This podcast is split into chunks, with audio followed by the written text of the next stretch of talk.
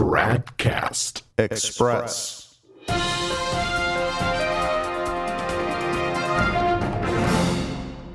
Tradcast Express. It's Monday, November 27th, 2017. Everyone can breathe easier in Vatican City today because Francis is gone. For just a short while, of course, but still. He arrived in Myanmar today, a country in the Far East, and he will head to Bangladesh later this week before returning to the Vatican on December 2nd. No doubt we're going to get some crazy headlines from that because among his many scheduled activities, there will be a visit with a bunch of Buddhist monks and an ecumenical and interreligious meeting for peace. Can't wait for that. Ugh. By the way, not everyone who gets a marriage annulment in the Novus Ordo sect does so in order to be allowed to marry someone else. Some people actually go on to become Novus Ordo priests. As the Portland Press Herald reports in its November 26th edition, Anthony Cipollone went on to become a Novus Ordo priest for the Diocese of Portland, Maine, after divorcing his civil wife and uh, getting an annulment because their marriage had not been witnessed by a Catholic priest which is legitimate grounds for annulment, as far as I know. But that's not the point. The point here is that they're starting to admit men to be priests in their church that, in the eyes of everyone else, were married at some point and, as in this case, even have children. But Anthony Cipollone is by no means the first such case. Back in 2013, we reported on the divorced father of two, now Novus Ordo priest, the Reverend Mark Kiszalewski, who operates in the Diocese of Seattle, Washington. Just wait till they fully admit married men to their pseudo priesthood. Soon the question they will be asking is no longer should Catholic priests be allowed to get married, but should Catholic priests be allowed to get divorced? Oh, the Vatican II future looks really bright, doesn't it?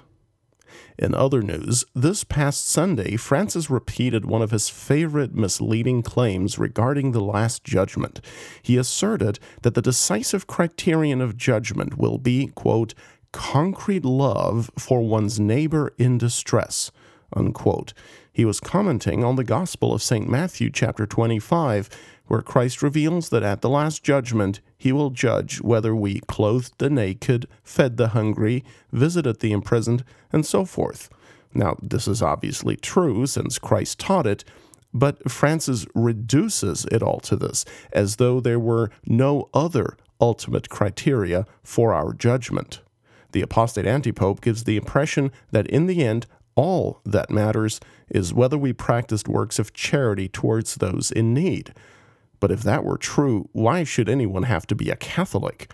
Why would martyrs endure the most cruel torments if, in the end, the faith didn't matter except insofar as it encouraged works of charity? Is that what St. Thomas More died for, for example? You don't have to be a Catholic to help out at a soup kitchen or collect clothes for needy children. A pagan, an atheist, or a Jew can do that, and they do which is precisely why Francis likes to emphasize his false gospel of mere humanitarianism so much, because it promotes indifferentism. It allows him to promote his apostate agenda. Now, obviously, we have an obligation to love God and love our neighbor for the love of God. As St. Paul teaches in his first letter to the Corinthians, chapter 13, we can have all the faith in the world and all knowledge of the greatest divine mysteries, but if we do not have charity, it will profit us nothing. But just as faith alone will not save anyone, neither will mere works of charity. Just as charity is necessary, so is faith. Francis completely omits from his Angelus address the necessity of supernatural grace, for which a prerequisite is faith. Without faith, it is impossible to please God, says St. Paul to the Hebrews, chapter 11, verse 6.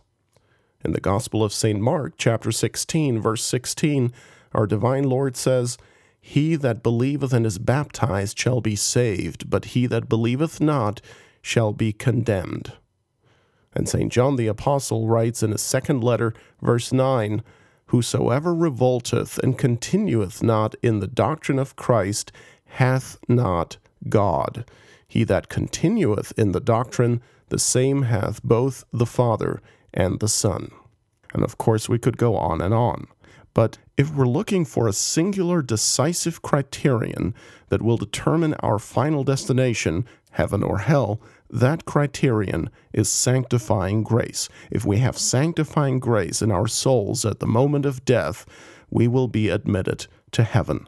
We may have to go through purgatory first, but heaven will be our eternal reward.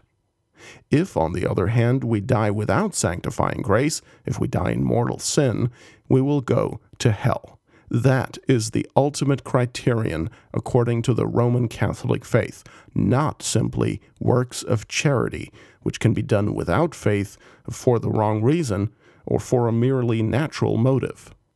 Only if they are done through grace, united to faith, for a supernatural motive, will works of charity be supernaturally meritorious. It's no accident that Francis never talks about that. Modernists are very shrewd, you see. They do not typically deny a dogma explicitly and leave it at that. Their mode of operation is much more cunning. They instill heresy in the minds of their hearers by omitting what they ought to affirm, by relativizing what is absolute, and by placing excessive emphasis on particular points that, although true in themselves, are not the whole story. Francis has just done it again. Beware of serpents like him who tempt you to deny the faith by exaggerating a truth to the exclusion or obscuring of other truths. And lastly, in case you haven't seen it yet on our blog, guess which sinner in the drama of the Passion of our Lord Francis has a particular soft spot for. You guessed it, Judas Iscariot. Come on, who else? Judas, we recall, is the disciple who betrayed Christ and then committed suicide in despair. Well, on the Italian television program Padre Nostro, Our Father, Francis said this quote, There's one thing that makes me think that Judas' story doesn't end there. Perhaps someone might think this pope is a heretic, but no. Unquote. And then he goes on to explain that perhaps Judas was saved after all. You can see it all in our blog post dated November 26th, 2017. Well, Francis, why would anyone suspect you of heresy? Come on. Let's see what Holy Mother Church and sacred scripture have to say about the fate of Judas Iscariot. The Catechism of Trent says that the priesthood derived by Judas from the apostleship only brought him everlasting destruction.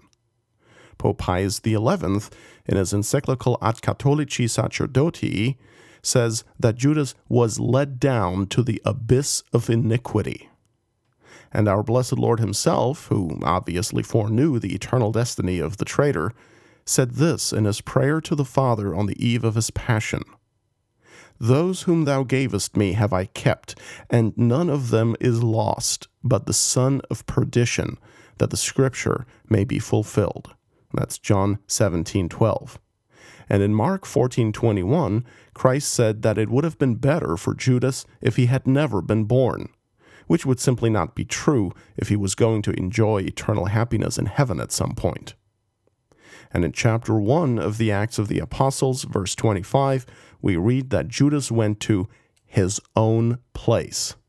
And that's not the kind you want to encounter. Tradcast Express is a production of Novus Ordo Watch. Check us out at tradcast.org, and if you like what we're doing, please consider making a tax-deductible contribution at novusordowatch.org/donate.